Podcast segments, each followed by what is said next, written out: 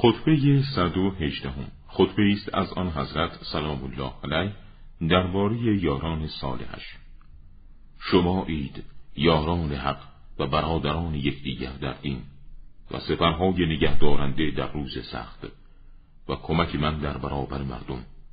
به وسیله شما مردم روی گردان از حق را می‌زنم و امید میدارم اطاعت کسانی را که به حق رو می آورند.